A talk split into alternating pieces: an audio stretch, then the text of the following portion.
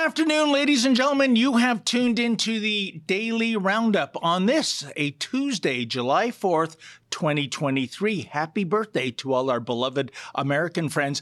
I'm David Menzies, and my co host, well, let me tell you a little bit about my co host. Do you know what, folks? Today is National Caesar Salad Day, and at the Rebel News cafeteria, we have sequestered an area for Caesar salad only. Yeah, we call it the um, cesarean section. Anyway, she is the she devil with a spatula. She is the Khaleesi of the greater Cobourg area. She is Tamara Ugolini. How you doing there, Tamara? Better now knowing that it's Caesar salad day. I don't know how cesarean section came into the play there, but uh, nonetheless, here we are on July the 4th, which I want to say actually is – the three year anniversary from the time that I was first ever arrested. How I ended up as a wow. rebel, a real. I was I was a real life rebel first, um, but uh, yeah, I was strolling the beach shoreline in Cobourg where they had restricted access arbitrarily due to the COVID hysteria, and I guess at the time there was this idea that outdoor viral spread was a scientific phenomenon, which we know we knew then, but now we really know that that was never the case. Yep. And uh, in defiance of these arbitrary restrictions, I walked the beach shoreline and was subsequently arrested and detained and held in jail for approximately an hour and a half until I identified myself. And then when you came, David, yeah. and we did our interview together, shortly thereafter, Ezra reached out and offered me a job, and the rest is history. So that's a really fun time. July the 4th is kind of like the Freedom Day. Anyway, you know, we have our American friends to the south who are celebrating independence. And um, I really felt that in in my soul that day. So here we are. It was your own personal version of Independence Day. That's right. right? You know, became a, an independent journalist, and we're so happy to have you, Tamara. I mean, Don't like tread on you know, me. folks. Oh, absolutely. uh, uh, I call Tamara when it comes to the COVID business. Uh, she is a COVID nerd, and I say that with all sincerity. Uh, that's not a pejorative term. She studies and studies this, looks at the fine print. Quite frankly, the kind of stuff after page three I'm already, uh, you know, zoning out. You're asleep. And, um, you know, that, and by the way, I, I just, we talked about this briefly uh, in the meeting.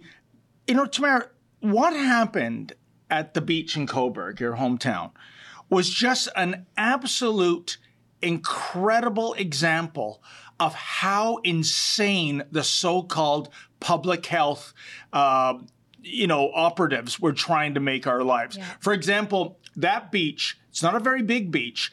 They fenced it off. You couldn't get in. It was all for safety. But if you went a little way uh, down the road, mm-hmm. because it was federal land, right. uh, there was a beach there that you could swim in. The only problem is, uh, it's still water and it is thoroughly polluted by Canada geese mm-hmm. droppings. Mm-hmm. So mm-hmm. you go in there. You maybe, don't want to go in there. Yeah, 50 50 chance you're going to get E. coli uh, contamination. But that's okay. Go have a swim, kids.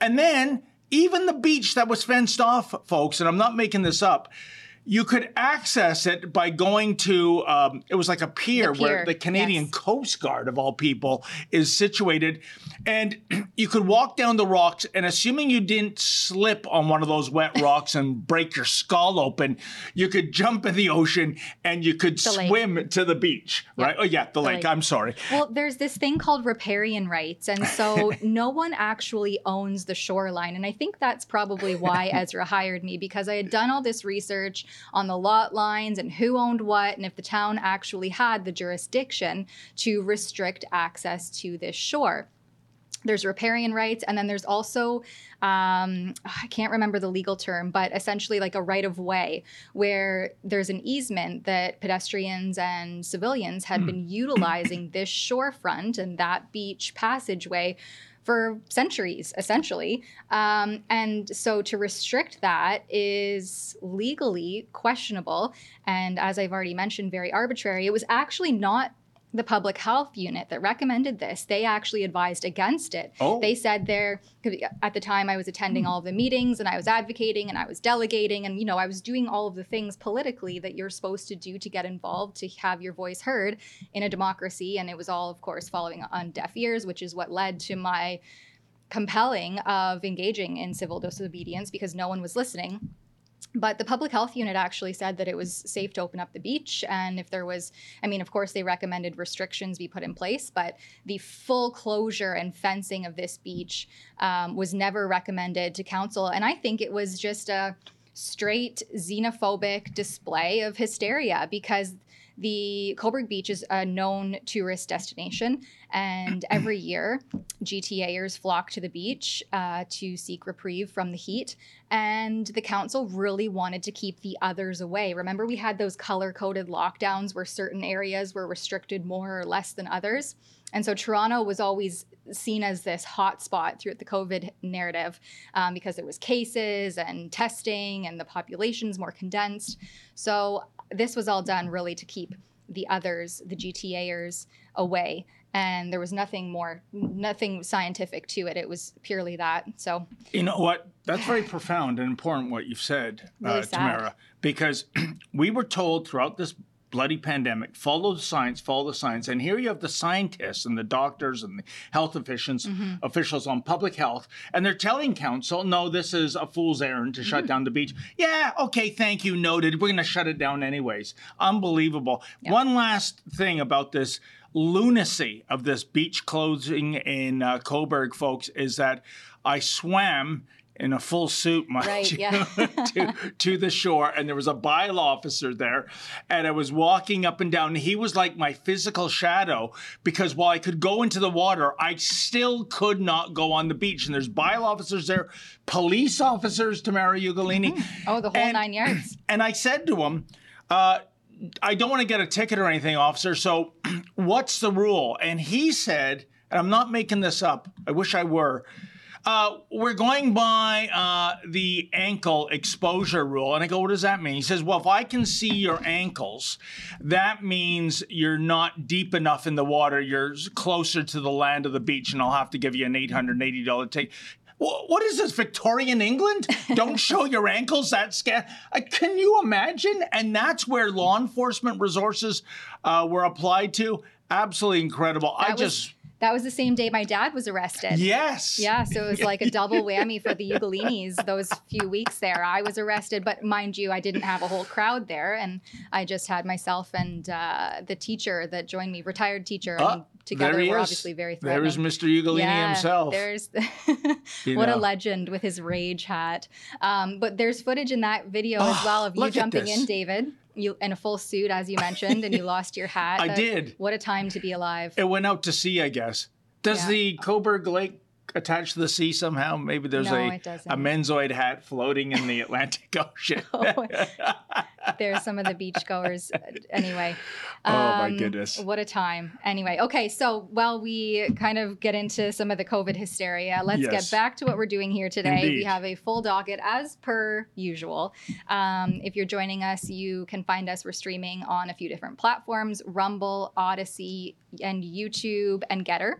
Um, we will get into some more COVID nitty gritty, I think, towards the end of the show. So at that point, we'll sign off of YouTube because they're censorious thugs and we can't share any opinions or even actual data that goes against that safe and effective narrative um, due to their arbitrary community standards, which actually change every month. So um, we will get off of YouTube at that point. So I urge you just to head on over to one of those other platforms and join us there so that you will have uninterrupted stream. And then on some of those platforms, you can send us some paid chats, and that's a great way for you to engage with us on the live stream directly, us to provide some commentary or some feedback, or if you have a tip or anything that you would like to, us to read on air. Uh, I believe it's $5 or more. And also support our independent journalism at the same time because we don't take any handouts from the government. We're not state funded media.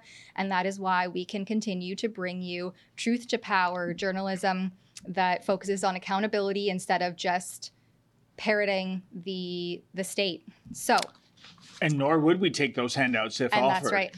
Assuming right. there'd be a frigid cold day in hell. Could you imagine that? Which might be nice because it's extremely hot here in southeastern Ontario today. And I got to tell you, it's working for you, Tamara. I thought when I first saw you today, I thought you had one of those three hundred dollar Yorkville salon hairdos, but it's the humidity. It's just the humidity It- gets it this is fro just- going. it what a look, I'll tell you. And you know, I got Thanks, one last note on that. Uh, please, Toronto Radio, stop topping the news that it is hot, humid, and hazy, and that experts recommend you stay well hydrated and wear sunscreen and uh, sit down in the shade. I mean, we're not, you know. Delicate, endangered flowers here. Like I mean, we're. I think we know what to do when it's hot. All right, this does not drive you crazy? It's just- like, oh, really? Uh, stay hydrated? Stay in the shade? Oh, golly, I would have been oh, so much cooler if I had known that yesterday. It's the nanny state rearing its its thumb once again. Speaking Yes. of nanny state, Yes. we have Prime Minister Justin Trudeau um, gaslighting Canadians, telling him, telling us that he's making our life more affordable. Well, his government quite literally does the exact opposite. Have a look at this cringy social media post by the Prime Minister of a G7 nation at that. We're working to make life more affordable, deliver you the supports you need. So let's go over the five different benefits we're delivering this month. First is our newest benefit, which we recently passed in the House of Commons, called the grocery rebate. If you're a family with two kids earning a low or modest income, you could receive over $450. That's going out on July 5th, and about 11 million Canadians will be eligible. Another one is the GST HST credit. This is a payment that goes out tax free to individuals and families with low and modest incomes. If you're a single Canadian, you may be eligible for up to $496 a year, with payments also going out on July 5th. If you're a family with kids, you probably already know full well about the Canada Child Benefit, which is hundreds of dollars a month tax free to help you with the high costs of raising children. Well, every July, that amount is adjusted based on your family income and indexed to inflation. So coming July 20th, you'll get the updated payments. If you live in any of these provinces, you'll be receiving your summer pollution price rebate between July 14th and July 21st. It puts more money back in the pockets of families while fighting climate change and protecting our environment. And finally, payments for the Canada Pension Plan will be delivered on July 27th. If you're retired, this money is here to support you and will vary based on your previous income. Now, that was a lot of information. And you can find out more about each of them at canada.ca slash benefits. But at the end of the day, what you need to know is this. Oh my goodness. You know, uh, Tamara Ugolini, uh, first of all, how condescending is he? I mean, is it just me? But that's the the vibe I got. It reminds me of the you know the romper room teacher looking Yeah. through her magic mirror, like treating adults, taxpayers, as children. But he, he said a lot, five different things. Grocery rebate. Uh, I'm. You know what? I. You know who's going to benefit the most from that? It'd be like the Weston and Sobey families, the multi-billionaires. I'm sure they're doing cartwheels over this. But here's the thing, uh, Blackface. If you didn't slap a carbon and pollution tax on everything, then those groceries getting to shelves wouldn't be so expensive. We wouldn't need this rebate. Number two, GST for low and moderate income. Describe that, uh, Tamara Ugolini. Does that mean somebody like you and I who can't afford to, oh, I don't know, go to London, England and stay in a $6,000 a night room with a private butler? I mean, the guy is so tone deaf in this inflationary, high interest rate, post COVID time to do something like that. I mean, if I were prime minister, if I were the town dog catcher, to abuse tax funds like that, it would be off the off the table. Uh, then there was the um, the child benefit uh, program. Yeah. I wonder if my two kids, who are now in their early twenties, can they identify as uh, children, you As- know. yeah, underage. Yeah, because you know, blackface, you know, much like that um, burly, bald, muscular guy identifying as a female uh, rugby player and putting real biological women in hospital with his um, his, his hits. Uh, can can does that you know identification business work in a non-sexual orientation, gender identification fashion? Because then I could use that money too for those kids. Then the pollution price rebate. You know, Tamara, just last week, went to see Blackface do a $1,700 a dinner fundraiser Mhm, at a right. swank Toronto hotel. If you ask me, he's overcharging that dinner by $1,600, $999.99. But that's just me. And I couldn't help but notice, once again, folks, the SUVs are running 24 7. Are are they uh, EVs? Are they plug-in hybrids? Oh no no no! Typically Chevy Suburban full-size SUVs with an eight-cylinder engine, and they idle because God forbid that blackface with his Armani-clad suit gets in and his arse touches leather seats that are not perfect room temperature. What a hypocrite again. And then the Canada pension plan. Like, seriously, Tamara, can anyone, especially in these inflationary days, live on a Canadian pension plan allowance? Anyways, that's my rent. Over to you, my friend. Well, it's so ironic that the government just give us all your money through taxation and Yep. taxes on taxes, which is what the carbon tax is essentially. And then we'll give you back a small portion of it as though somehow we're benefiting you. And this isn't a positive. This doesn't indicate that Canada has a robust, strong, growing economy. This indicates that everyday Canadians are struggling to afford the basic necessities of life, Yeah. and the government must in- step in and intervene and issue these rebates.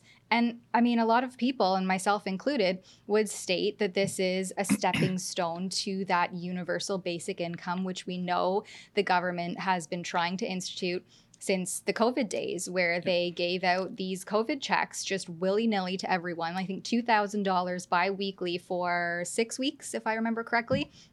And then there was all these small business grants and this and that, when people could have literally mm-hmm. just assessed their own risk, stayed open, went to work if they so pleased. If they didn't, then I'm sure there was others who were willing to come forward to replace them, and the economy would have continued to survive. So this to me doesn't doesn't state booming economy. No. This is a failing economy where Canadians and the citizens of Canada are struggling to afford basic necessities, and the government is going to be there as this saving grace when the root cause of all of this is their own policies and shortfallings. I mean, did we expect anything more from a prime minister who stated himself that budgets would balance itself? I mean, didn't he say he had a learning disability? I don't know if we have that clip where he can't do basic math.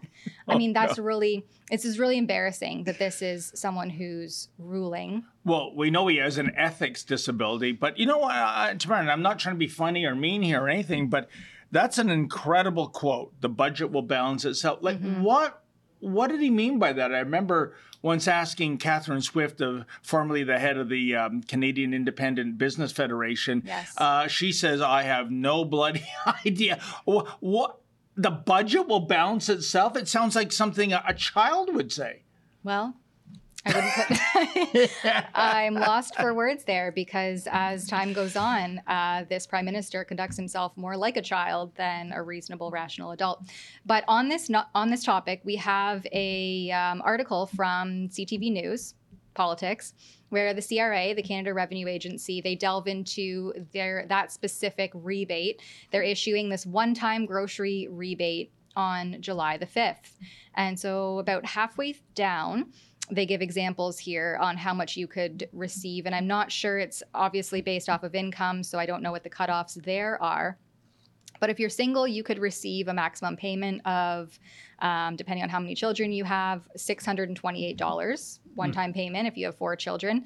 And then if you're married or living common law, you could receive up to $628 for this one time rebate if you have four children. But Canadians would be keeping that in their pockets if they weren't being taxed out of the Yahoo by this prime minister, his policies again, the carbon tax, which he said Happy Canada Day to Canadians by instituting the second federal carbon tax.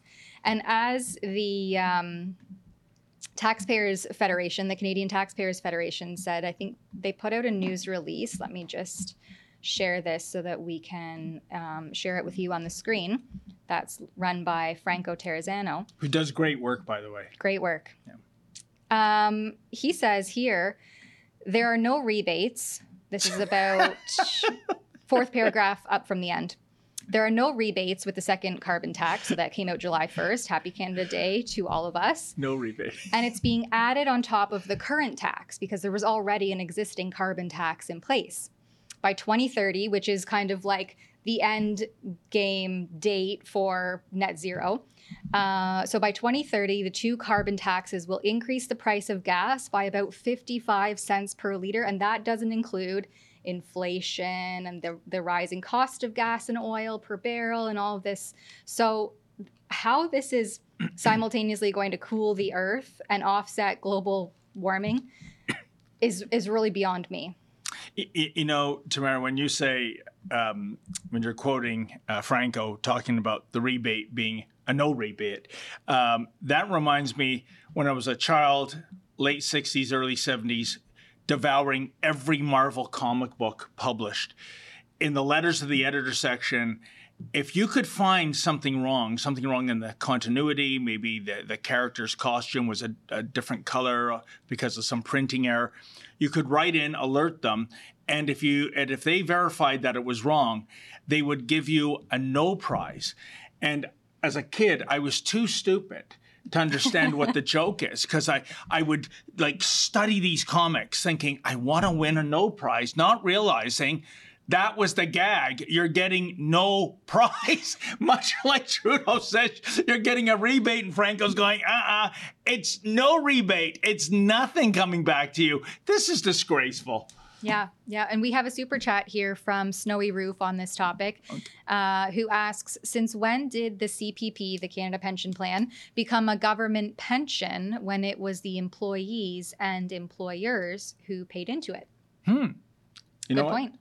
And they what is the retirement age because they monkeyed around with that a couple of times 65 67 yeah, 60 or 65 you can apply for it even if you're working i believe uh, there's just again it's based off of your income so depending on how much you make I you'll see. get Anyway, and see, I'm not there yet. And that is one of the problems, uh, Tamara Ugolini, in terms of the age benchmark. When these actuary tables were set many decades ago, it was thought that you'd retire into your early 60s pretty much by 65, 66, yeah. 67, you were buggering off to the great hereafter. You were dying. Uh, right now, we have 70 and 80 year olds climbing Mount Everest, for goodness sakes. We're living longer because we're living more healthy. Uh, and that has completely thrown out the viability of the pension plan. Mm-hmm, mm-hmm. Well, and the way things are going now, there are some Canadians who are out there who are approaching that age saying, we retirement is a distant far off like, perhaps even a memory we will never be able to retire under these conditions yes. and with these with these measly payment payouts and payments um, but we have some comedic relief from our friend comedian Ben Bankas ah. that we wanted to share with our viewers so that it's not all doom and gloom. Uh, it's a nice voiceover here. Let's have a quick look at it.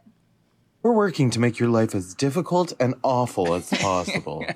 so let's go over the ways that we're doing that here at the Liberal government. First is our newest benefit, the grocery rebate.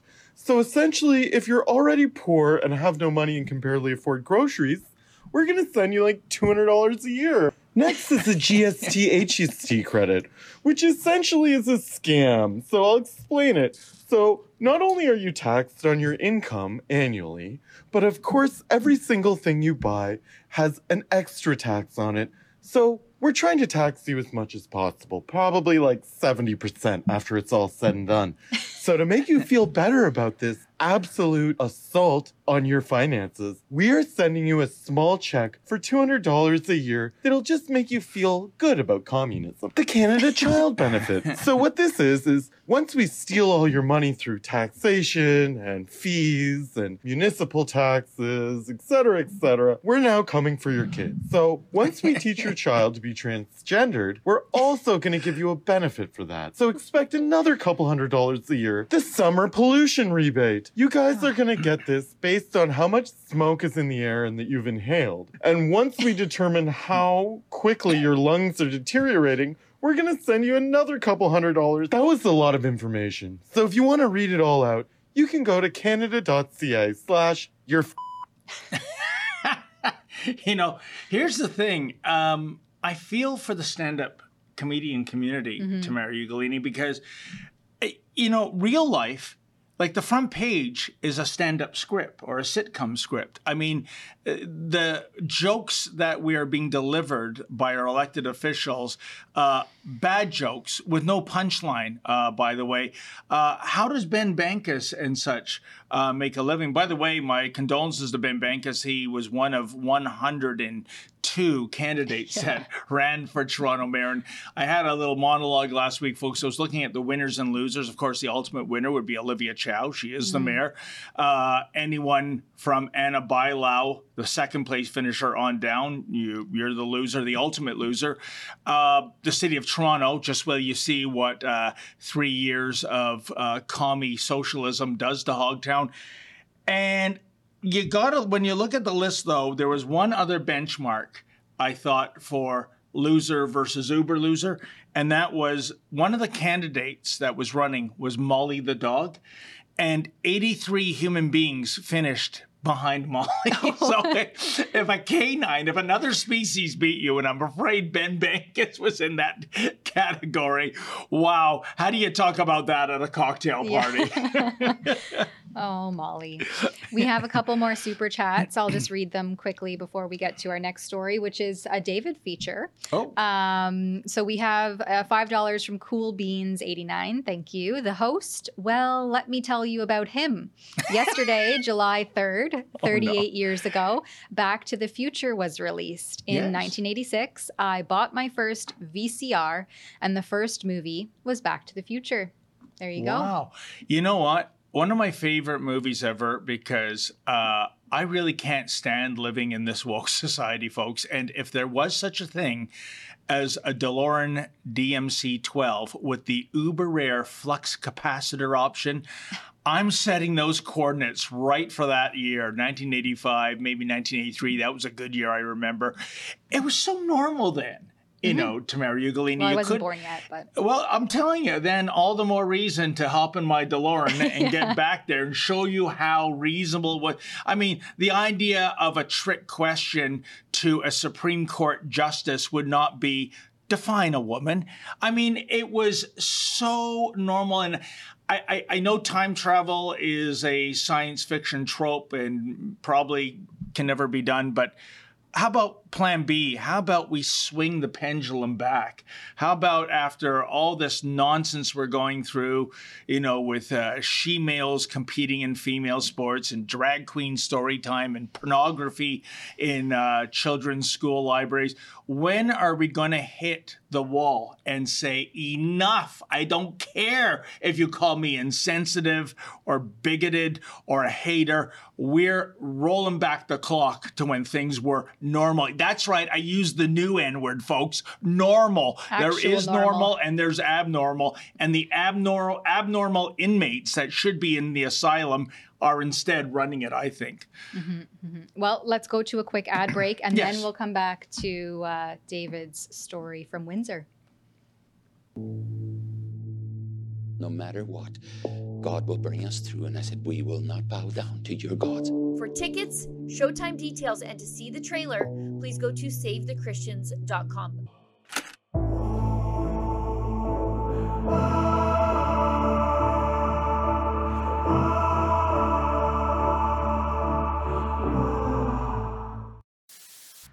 In a world plagued by conformity, where truth is distorted, freedom is a distant memory, and Big Brother is always watching. One man, Winston Smith, looks to break through his bleak existence. Introducing the all new Rebel Illustrated Classics edition of George Orwell's iconic book, 1984. Now, more than ever, in the age of lockdowns, 15 minute cities, and World Economic Forum globalism, everyone must read 1984. Uncover the hidden depths of this literary classic with our exclusive illustrated edition that brings Orwell's haunting vision to life, reborn with a foreword by Ezra Levant and 30 captivating new illustrations by artist Paul Ravoche.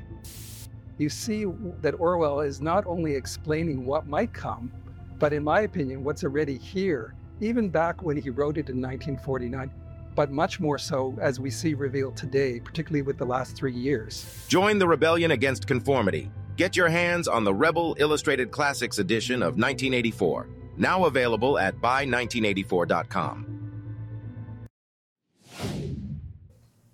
Not only the rebellion of conformity, but I think the rebellion against state surveillance and censorship. And so, a lot of the times on this show and on our reports, we have referenced certain terms that come directly from that book, Orwellian, George Orwell's writings, in what was a fictitious dystopian depiction of uh, 1984, the year 1984, moving forward.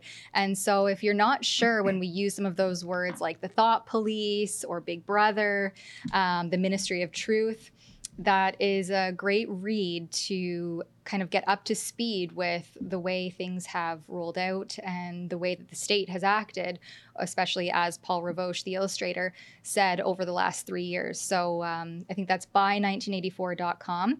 And the book itself, I read 1984, gosh, I don't even know, 15, 20 years ago, probably. I've read it a few times, but I do remember that it being very difficult to read because the font was really small, mm.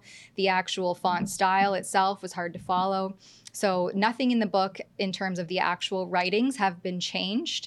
It's just that there's obviously the accompanying illustrations now, but also the font and type has been adjusted to make it easier to read. So for well, anyone uh, is interested, I think it's a great place to start if you haven't already read that book. 100%. You know, Tamara, I read 1984 in 1979, five years mm. before the actual date. I was in high school. Uh, it was riveting. And our big boss man, Ezra Levant, back in 2021, said during one of his monologues that I ask you, even if you've read it before, reread uh, 1984. Mm-hmm. I should. And I did. I bought a new copy, read it, and two things struck me. One, I had forgotten how shockingly good it was in a haunting and heartbreaking fashion.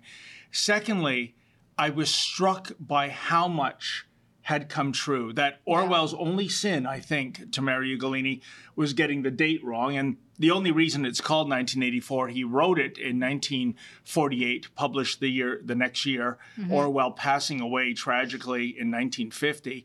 Uh, he had chronic health problems, but he just simply uh, reversed the digits. In 1948 became mm, 84. Mm-hmm. That's the only reason for the title of the book.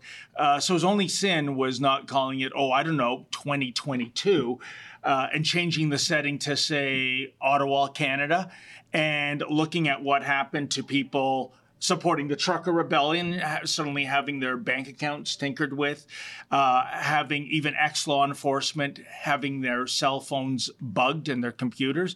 This is pure 1984 yeah. stuff, folks. But it happened uh, here, uh, big time. In 2022. And now you look at the censorious bills of C11, C18. Um, blackface is just getting ready to go full Orwell on our asses. Let me tell you, please read this book mm-hmm. and see the brilliance of George Orwell, you know, going back, you know, so many decades in terms of predicting what we are living through today. It's even going back right to the beginnings of 2020 when the health emergency was yep. declared, where the Public Health Agency of Canada colluded with TELUS to monitor and track Canadian cell phone data. I'm not lying. We have this is as an exclusive access to information request, and maybe we can show. I just shared the article. There's a couple of them, but that we've published at rebelinvestigates.com um, that highlight just how much TELUS was paid by the Public Health Agency of Canada, i.e., our tax dollars, yep. to monitor your compliance with public health measures, including the lockdowns and the stay at home orders. So yeah, this is this was kind of the writing on the wall, which is a scary thought to think that um, something a dystopian novel of this magnitude could come to fruition in real time, and sadly, we're living it. yeah, i- indeed. Um, Animal Farm was sort of the primer Yes. uh, for 1984. Again, uh, wholly recommend you read that or reread that, as the case may be. And you know, another good book by Orwell too, um, Down and Out in Paris and London, chronicling. Didn't Uh, that he was homeless in both those cities for years, struggling as a writer to get by. I think that's what contributed to his bad health in uh, later years. And no, and he said something very profound about that, to Tamara Ugolini, and it was this: that um, you know people uh, look down at panhandlers, right, thinking um, you're lazy, right? Go get a job. And what he pointed out is that when you're, you know, going up and down the pavement 14, 15, 16 hours a day in heat, in frigid cold, in rain, and you're begging for bits and pieces of change, really what people don't like or despise you for is the fact that you're putting all this effort because it is hard work panhandling according to orwell for such little gain you know and i never connected those dots.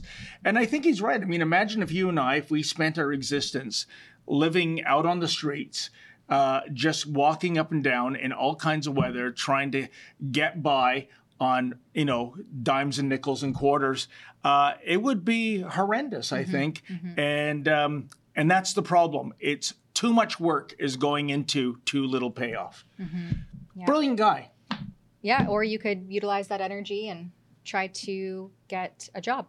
100% But let's talk about some of the uh, the report that you recently Yes. went to. You traveled to Windsor, and you've done a few reports in Windsor. You were busy uh, during your time there, but this particular one is about the um, immigrant immigration hotels. That is right. Uh, Windsor, much like Cornwall and Ottawa and Toronto, and perhaps worst of all, and I say worst of all because it is one of the most iconic tourism cities in the world Niagara Falls. Yes. Um, hundreds and hundreds of hotel rooms are being taken over by, um, well, illegal aliens. In the case of Windsor, with the uh, candidate Chris Soda, he ran for Ward 2, uh, he lost. Um, but he took me on a tour of some of these hotels. And I get it from the hoteliers uh, or the people who own the hotels, folks. You're getting 100% capacity for months and months and months, probably at full rack rate. That's industry jargon for you know the maximum price not the discounted price you're going to get on hotels.com or hotwire.ca and on and on. So really um, it's like that lottery ticket cash for life isn't it tamara ugolini but the problem is what is the cost to the taxpayer? Um, it's not just the accommodation. It's the meals. It's the clothing allowance. It's the fact that as i discovered in niagara falls uh, these migrants aren't getting around on public transit or even taking Ubers. They're taking cabs. That's the most expensive way to get around, and it's all on the taxpayer tab. And uh, as I understand it, for Windsor, most came through the notorious Roxham Road crossing between uh, Quebec and New York State.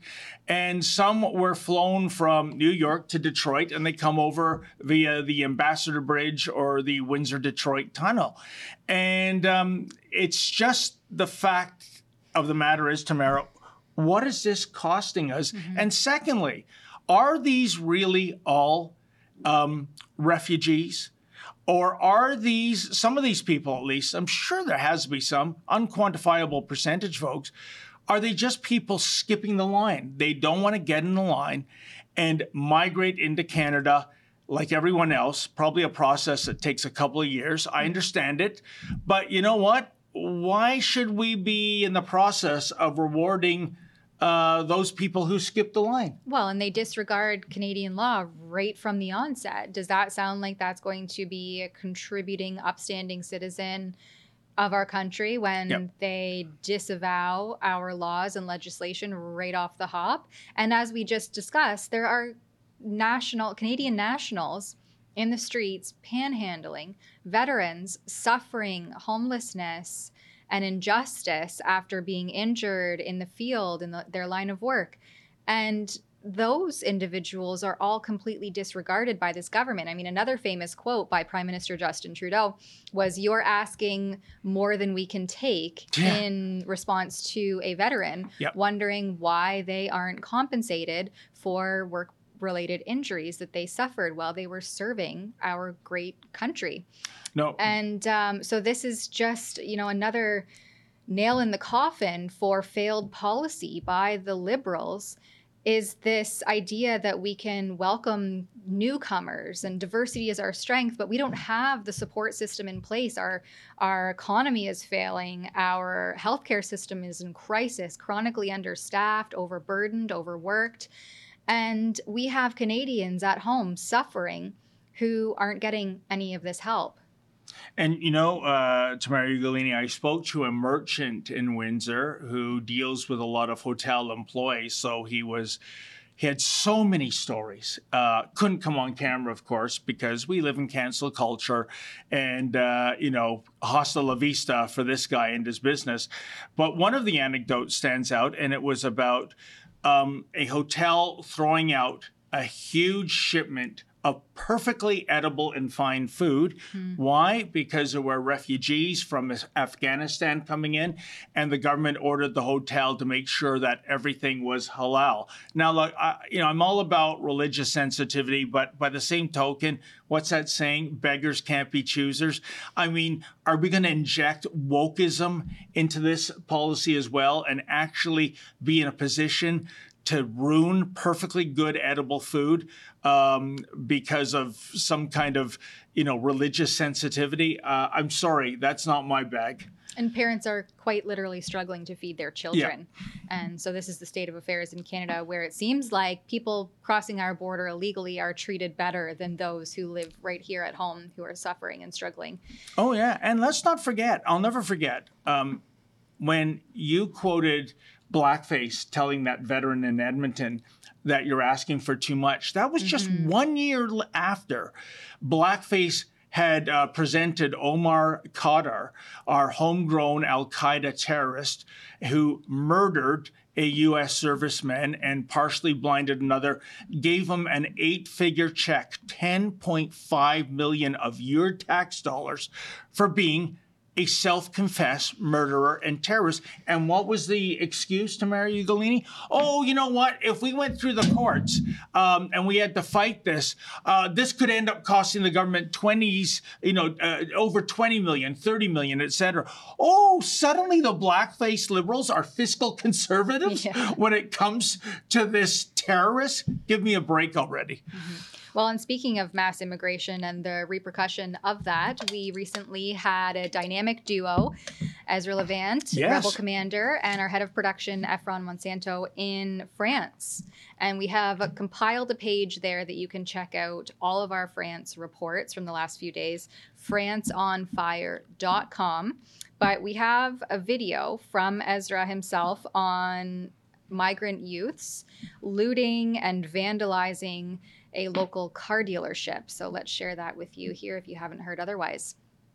Ezra Levant here in Marseille, where there have been riots for almost a week in response to police shooting a 17 year old Muslim man after an altercation. I'm standing outside a Volkswagen dealership that I saw on social media. Take a look at what I saw.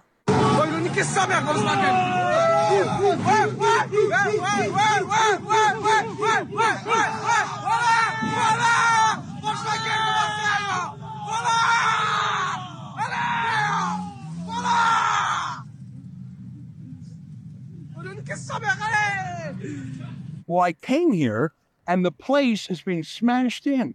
You can see the door is crashed, windows are boarded up, and they're being blocked by another vehicle. And there's a man on guard. Well, what happened? Well, I spoke to the owner who told me in some detail. A group of young people, she said as young as 12 or 13, smashed into the Volkswagen dealership and found the keys to all the cars broke in, grabbed them, and tried all the cars. and they stole 42 cars last night. What's fascinating is that she said that 20 of them were recovered the next day, just abandoned on the road. They weren't even sold. These kids were taking them for a joyride, an act of defiance and theft as a way to fight the man. She said she's never seen anything like it and that she's scared. She said that in the past, police have had other altercations, but it's led to nothing like this. I don't know what the future is of this Volkswagen dealership. It's like so many riots in American cities where Black Lives Matters activists have a riot as protest to a African American being shot, but they protest by burning down their own neighborhood. This Volkswagen dealership has nothing to do with the government or the police. It's a hardworking family that's trying to sell cars in a neighborhood that doesn't really have a lot of businesses. They feel scared and victimized, and frankly, I don't know if they're going to stick around. For Rebel News, I'm Ezra Levant. And to see all our stories from Marseille and the riots in France, go to franceonfire.com. You know, Tamara Ugolini, thank goodness Ezra Levant and uh, Efron are there because, quite frankly, I don't trust how the mainstream media Mhm. is covering this story. But, you know, I think Ezra really nailed it. Um, this 17 year old Nigerian that was involved in a police chase was killed. It seems like an overreaction by the police. Um, we don't have all the details, but it is, you know, France's George Floyd Yeah, year, if you say, will. yeah. And um, like Ezra said, how did the cause for social justice in America get forwarded by rioters, you know, such as the members of Antifa and Black Lives Matter, which is really just a communist front, going into black neighborhoods and incinerating independently owned black businesses. How, what was the purpose there? Similarly, in France, I mm-hmm. think there's a lot of blame to go around. I believe when you have these migrants to France from, say, Nigeria or Al- Al- Algeria, that they are not treated as as first class citizens. I think there's a lot to that. However, Ezra, in one of his previous videos, said to some of the uh, kids he was interviewing, Do you consider yourself French first or Algerian or Nigerian, as the case may be? And it was always their home country. Oh, Algerian. Oh, Nigerian. Well, if you're now living in France and you're not all in as being a French citizen, then maybe that is going to lead to some justification of not treating you as a first class citizen. What I'm saying is very complicated. You know, Tamara Ugolini, there is a ton of blame to go around. And let's not forget Macron uh, on this and his policies. Um, so we're going to, I think it's ebbing out. I know France has deployed the military, and um, and well, they should because you know my heart that you know that was a great piece by Ezra, folks. Here's a little mom pa Volkswagen dealership. I'm pretty certain. Uh, I'll have to ask Ezra when he gets back that they are insured for this kind of thing. Uh, if they're not, this might be a lethal blow to the business. Um, but you're just trying to make ends meet. You're creating jobs. You're providing a product people want to buy. And these hoodlums, these thugs come in, vandalize the dealership, take, you know, 40 cars for a joyride of only 20 have been recovered. Uh, again, is that all about standing up for the 17 year old that was victimized by the police, or was that you just having a wild Saturday night? Mhm. Well, that's yeah, it's a great point. And France has had open borders for for years now, Mhm. with massive, as you mentioned, unassimilated migrant populations, massive unemployment, and um, under now they're rioting and looting. Yeah, under the guise of social justice, I, I guess is what this all boils down to.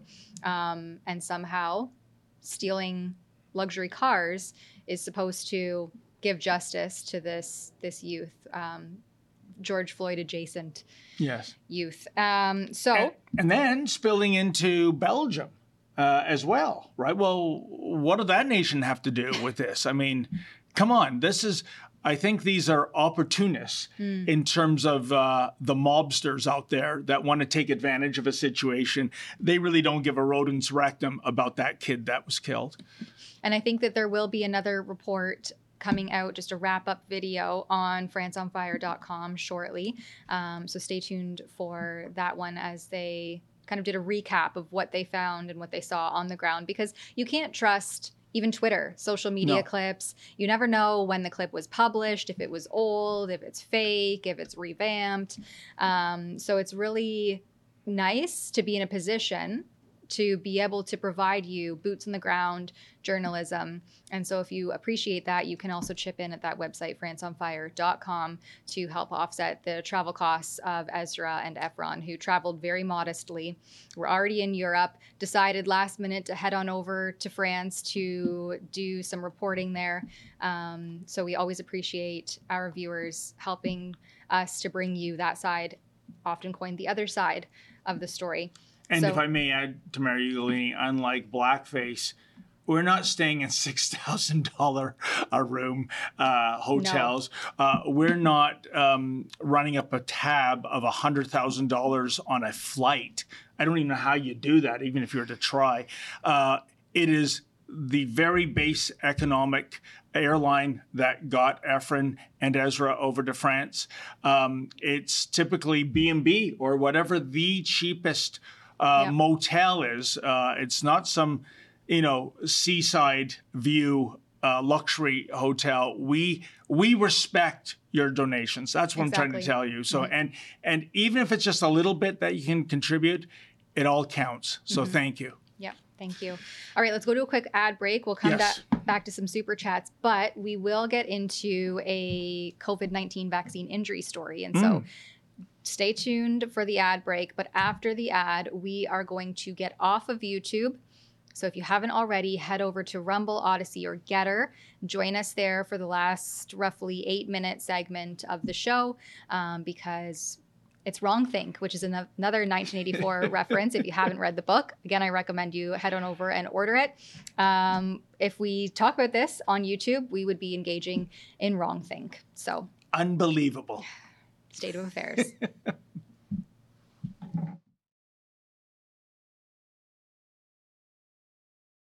Living with spike protein in a post pandemic world is something we all have to grapple with, whether you've had the virus, you've been vaccinated yourself, or if you're around those who were. The wellness company's Spike Support Formula is a daily supplement that can help you feel your best and then stay that way. Go to twccanada.health to get back to that pre pandemic feeling with Spike Support. Use coupon code REBEL to save 10% off these doctor formulated products, which are rooted in science. And for a limited time, your first month's membership is only 99 cents. That's twccanada.health, coupon code REBEL at checkout. It's time to put your wellness back in the driver's seat. Alrighty, so we have a new lawsuit that went out in Alberta, and we'll just pull up our. We have a written piece, um, but I've reached out to the lawyer Eva Chipiuk to do a video interview about this because I have some additional questions. Uh, but the basics are that an Alberta woman files a $10.5 million lawsuit against the government, the CBC, over her vaccine injury and the vaccine misinformation spread by those entities. Um, so it reads here following a thorough medical evaluation, Miss Sakamoto was diagnosed with severe and permanent Bell's palsy attributed to the Pfizer vaccine. As a result, she has endured facial paralysis, hearing loss, vision impairment, dizziness, anxiety, depression, memory loss, cognitive impairment, synkinesis, which is essentially like twitches or jerk, like body jerks, sleep dis- disruption, speech impairment, tinnitus, and vertigo. So in other words, her life has been ruined. Her, her Seriously. her yeah her life has been ruined she's a lethbridge mother of three Now, I have no, sometimes I barely function as a mother, and I am a healthy, robust individual. I don't know how you could even tend to your mothering duties, let alone yeah. work outside the home or do whatever you do in, you know, to make an income with these kinds of debilitating afflictions. So she's suffering from permanent Bell's palsy after, of course, she was told through government and state broadcast messaging that she had to do her part and was doing the right thing by following the incessant recommendations of the COVID regime to receive a novel COVID 19 injection. And as a result, she's suffering these debilitating afflictions. But just, um, I think, a few days ago, I don't know the exact date, I can follow up. Um, this lawsuit was filed on behalf of Miss Carrie Sakamoto by lawyers Eva Chipiuk, who some of you may recall is one of the Freedom Convoy lawyers, um, and James Kitchen, who we feature often through the Liberty Coalition Canada. Um, organization. And so both of them have joined forces. They're working with the Institute for Justice and Freedom uh, for Empowered Canadians and they have named directly the federal minister of health, so that's Yves Duclos, the chief public health officer of Canada, Theresa Tam, Health Canada, the Public Health Agency of Canada, Dr. Celia Lourenco, Alberta Health Services, and the Canadian Broadcasting Corporation. They say that they were negligent, provided information they knew to be false and or incomplete, mm. and that they censored and suppressed truthful and reliable information about vaccine injuries which caused harm, permanent damage to Miss Sakamoto. And we know this through um, the, the Privy Council office. They they put out a memo um, on winning vaccine messaging that essentially sought to cover up vaccine injuries, downplay the risk to ensure that nothing compromised that safe and effective pharma marketing scheme. And I have a previous report on that. I'm actually going to do a follow up because I have since been able to obtain the entire Privy Council office memo done in collaboration with Impact Canada. It is concerning the, the lengths and the behavioral science used to manipulate Canadians to comply with the vaccine rollout. And this poor woman was subject to that, a victim of it, and now she will suffer the rest of her life. Yep. Now she has a documented vaccine injury. She was compensated barely by the VISP program, the Vaccine Injury Support Program, that newly instituted um, vaccine injury support rolled out by the federal government shortly after they saw the influx of COVID vaccine injuries. Um, but it's not enough to cover the costs. She's had to move. The whole story is just absolutely insane. The injustice faced by this individual thinking she was doing her part and the right thing, and now is suffering as a result. And you know, Tamara Ugolini, I, I can't help but notice the coincidence in terms of the figure that she's suing uh, for uh, against oh, the government $10.5 million. So imagine that, folks. We talked about that very briefly earlier in the show. Omar Khadr, terrorist, murderer, self confessed, by the way, so there's no wiggle room here. Voluntarily, the federal government gives him $10.5 million for hurt feelings. And here's a woman, as Tamara has said, her life is ruined because of this misinformation and this experimental vaccine. Mm-hmm. And she's got to go on the offensive and try to make the government do the right thing as a citizen, a law abiding citizen of this nation, to get her $10.5 million. And I think that's on the low side. I think if this was being tried in a U.S. court, Tamara, uh, the figure, uh, I mean, for goodness gracious, you see um, hundreds of millions of dollars being given out to people who uh, are driving with a hot cup of McDonald's coffee, scalding their thighs. It's, you know, it's a self-induced injury, if you will. Mm-hmm. So the fact that it's 10.5 million, I know that sounds like a, a Lotto Max jackpot to a lot of us, but really, in terms of what she's gone through, I don't think it's that big. Mm-hmm. And yet she's going to be fighting. She's going to be in court for years. Oh, yeah. You know, and uh, it's a disgrace. The real injustice here is the fact that this is all taxpayer funded. Mm-hmm. That lawsuit, any form of payout, is going to come from the taxpayer's Yep. pocket. Right? It's not going to come from Theresa Tam's personal bank account. It's not going to come from the CEO of the CBC's personal bank account. This is going to come from the honey pot, the piggy bank Yeah. of the taxpayer. And it's Big Pharma who has made trillions on pharmaceutical products and arguably billions on this particular vaccine. It's not Albert Bourla, the CEO of Pfizer, who's Oh, going to pay out this victim. It's the taxpayer's pocket. And that's the real injustice here is that the the people who are actually responsible, that would be Pfizer, just get away scot free. Yeah. They've made their millions, their billions, their trillions, and they aren't being named in a lawsuit. And that is arguably because liability was waived when those secret government contracts were signed in the fall of 2020 to bring this experimental product to the market and roll it out on a massive scale. And we can't see those contracts. That's secret. That's hidden. That's Isn't that amazing? it all of it Yeah. is is amazing and we've covered it all and if you're you're not following i would urge you to visit rebelinvestigates.com that's where we house all of our exclusive reports access to information requests and a lot of this information has come by way of those requests. So you might have to dig back in the archives or reach out to me directly. Um, I apologize though, my emails are a bit of a mess. Uh, and I'll try to get you some of those reports. But we've covered all of this the injustice faced by people who are suffering vaccine injury because they were quite literally manipulated to do so through behavior modification and industrial strength mind control techniques are now suffering at the hands of this COVID regime. And they quite literally called themselves in these Privy Council Office memo documents, they call themselves a regime.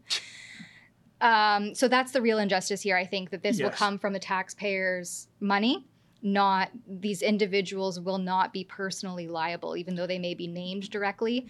They will not see any of a financial hit as a result. And, and you know, Tamara, I truly believe in the decades to come, when this period of time is looked upon by historians and those Mhm. books are written, I'm talking 2020 to 2023, uh, it's going to be a story along the lines of the scam of the century, maybe the scam of the millennia. Mhm. Um, in terms of, I mean, eh, what we went through in terms of untold trillions of dollars of economic damage to the world economy. As you said, certain pharmaceutical companies getting away as trillion dollar bandits. Uh, it's going to make Bre-X look like a game of three card Monty on Madison Avenue. You know what I'm saying?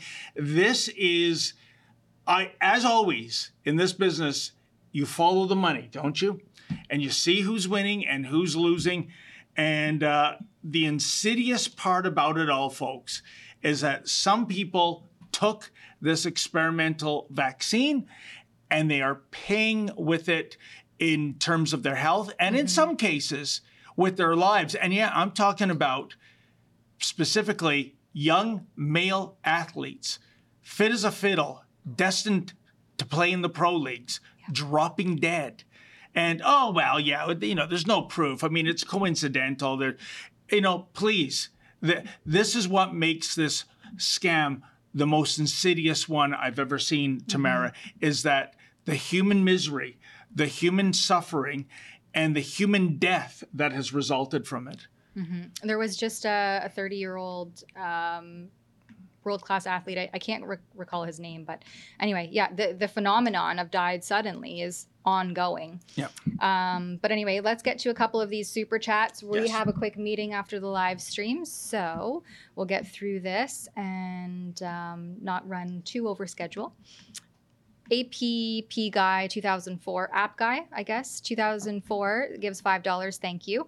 I'm in the fascist state of California with Governor Mussolini.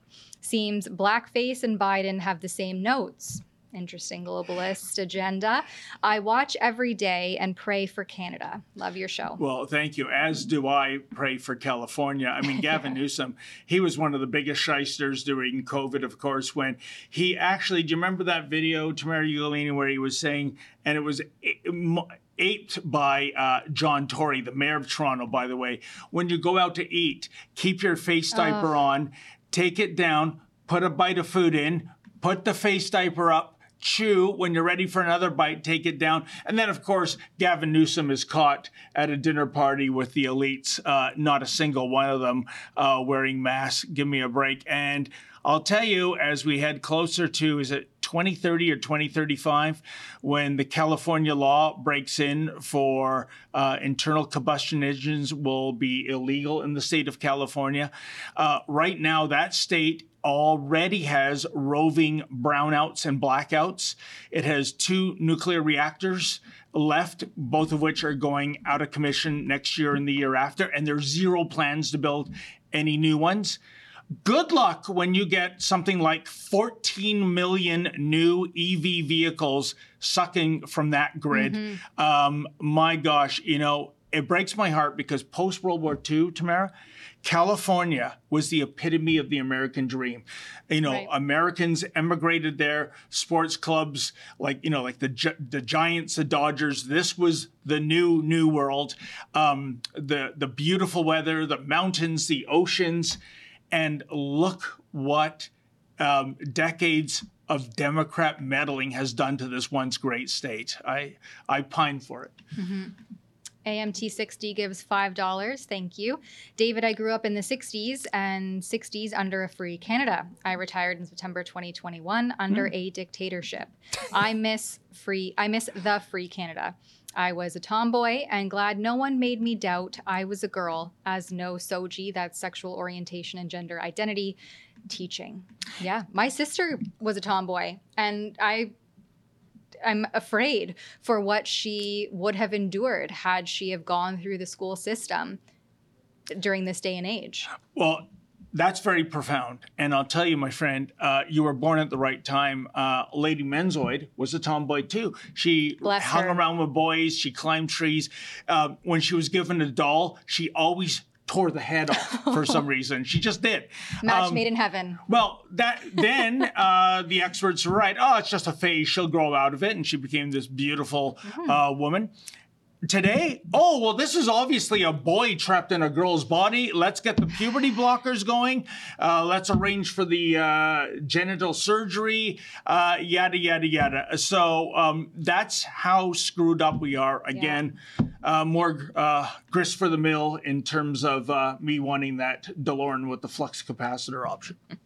Fraser McBurney gives five dollars. Thank you, Fraser. Corporations take us for idiots, and apparently so does Prime Minister. Prime Minister Justin Trudeau, he- when in that first clip we shared, he said, This is a lot of information, as though like we're unable to comprehend what exactly he's saying when he details government benefits. Anyway, But you know Black- what? Uh, you know, to Fraser's point, he's here's not what- done yet. Oh, I'm sorry. Go ahead, Tamara. That's okay. I was interjecting. okay. Uh, corporations take us for idiots. Black diamond cheese was on sale for $1.94. when I got home, I noticed there was only 14 slices. The last time I bought it, there was 16 slices, 21% less. Never again. Well, that is hiding and trying to disguise inflation. I've noticed, you know, the chip bags are getting smaller. The bottles of um, everything from juice to pop are getting smaller. Uh, we try to stockpile. So when things are on sale, I'll buy a few. And then, you know, coming home and comparing if you get a new bag now to what you bought maybe three months ago, it's shocking. And you're typically, if you're not paying attention, then of course you'll be none the wiser. Oh, I was paying attention because not only are these the days of inflation, Tamara Ugolini, but shrinkage. And I don't mean the George yeah. Costanza of Seinfeld shrinkage. You know what I'm referring to here, right? you know, and again, thank God I met Lady Menzoid in a hot tub and not ice water.